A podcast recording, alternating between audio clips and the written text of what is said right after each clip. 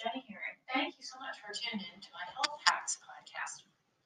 So I'm recording this at the uh, end of July, and so it's it's probably hot, and you might be outside sweating, and so I feel like this is a perfect time to talk about water.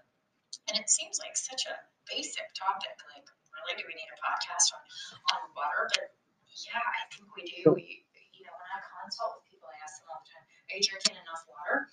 And they might say yeah, I think so. And then I ask them how much they're drinking, and they tell me 32 ounces a day or something like that. And this is a person that might weigh 190 pounds. And so I, I think to myself, wow, that's not nearly enough.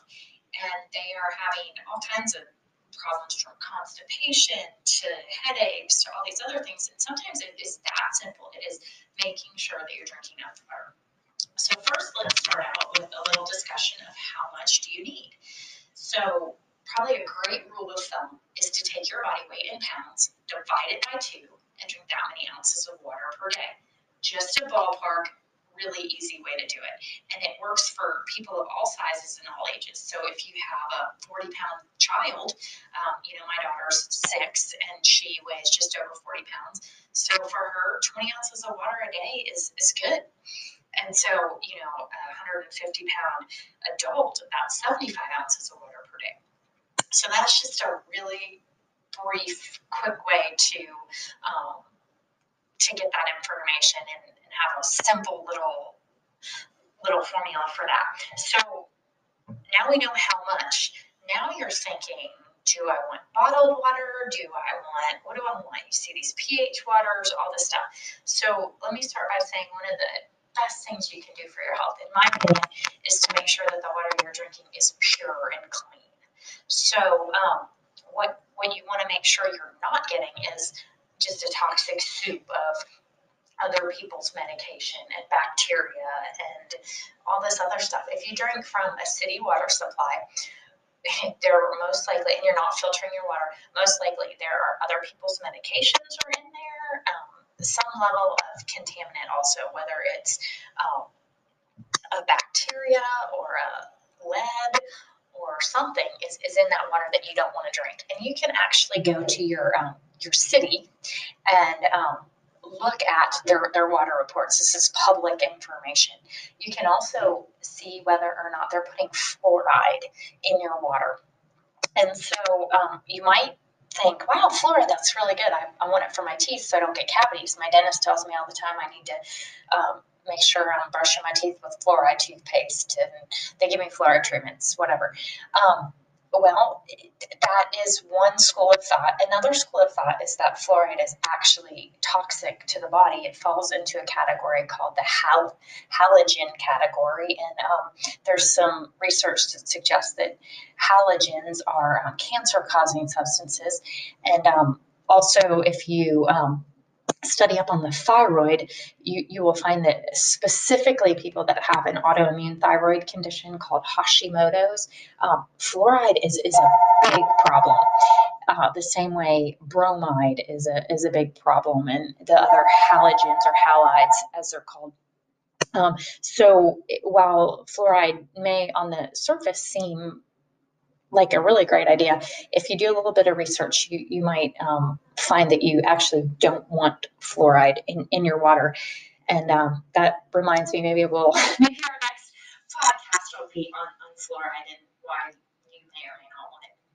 But um, anyway, so fluoride is, is something that I like to take out of my water too. So next you're thinking, okay, well, I'll just go get some bottled water at the store when I when I shop, and this will take care of the problem. Well, let me give you a few reasons why I'm not a huge fan of bottled water.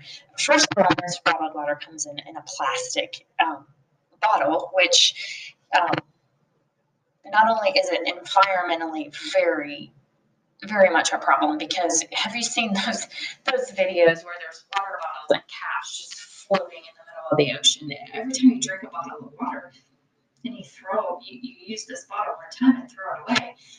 You, you know, if you're drinking enough water, you're drinking four to five of those a day. If you have a house full of people, you have four people in your family, you might be going through 20 of those bottles a day.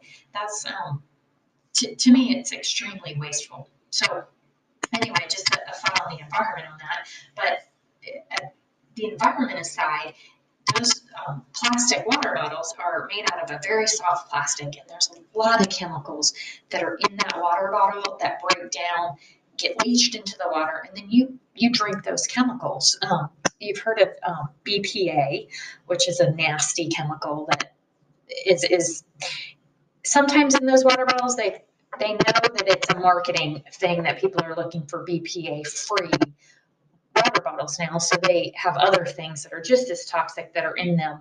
Um, it'll say BPA free. But you know, the the long story short of it is a lot of times those those water bottles, they put um, they put water in them, then they sit in a big hot warehouse. The the bottles break down, the plastic leaches into the water, and then you drink it. So um, that's that's one thing. And then the other thing is, um, and there's all kinds of studies that you can you can look up about what is in, your bottled water. In a lot of cases, it's just somebody's tap water. Sometimes they filter it with a carbon block or reverse osmosis or something, and then they just put it in a bottle. So is it really that much better than than drinking out of the, the tap? It depends. There, there's been lawsuits against some companies for, you know, false advertising on this and stuff like that. So sometimes you're not even getting something that's pure and clean. So, um, what is a, a better choice here? I, I think a good water filter is one of the best investments you can make in your house. And if um, the, the finances are, are available to you and you can spend a couple thousand dollars, a, a whole house reverse osmosis system is awesome. It filters your showers, it filters all your drinking water, all of that. The, the disadvantages on, on that are that for the amount of water that you're filtering, there's there's some wasted water. So that is the, the disadvantage of, of doing the whole house system. So what, what some people will do is they'll just buy one that's under their sink and, and filter only the water that they're drinking or cooking with. Like maybe you don't feel like you need to filter the water you're going to run through the dishwasher or you're going to wash dishes with.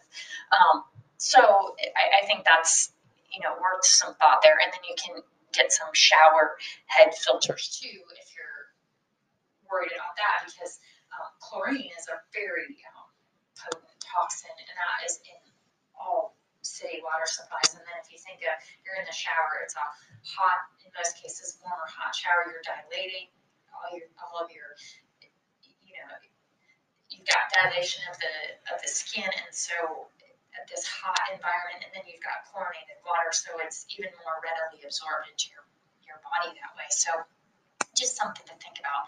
Um, but on that on, on that front, I like the Aquasana brand. They have it's reverse osmosis, plus there's a few more steps in there that um, just really takes care of your water. It takes out the fluoride and the chlorine and all that stuff. So um, when you see this post, I, will put the links to, to that company. They make the whole house filters, and then they just make the ones that go under the sink in the kitchen, the shower heads, and all that. And then um, the, the other one that I really like that we have used for a long time, we're, we're just making the switch to the Aquasana um, filtration system now. It was actually uh, my, my latest birthday present because I'm that nerdy and that was what I wanted. But um, up until then, we were using a Berkey. And um, we, we started doing that when we lived in an apartment many, many years ago because we didn't want to invest in something for uh, you know a home that we were just renting but it just the big Berkey it looks like a coffee pot and you just um, we always try to keep it as close to the sink as we could and just take the hose over fill it up on the top and then it runs through a set of you can either use two or four filters and you can um, choose whether you want a filter that takes out fluoride or not too.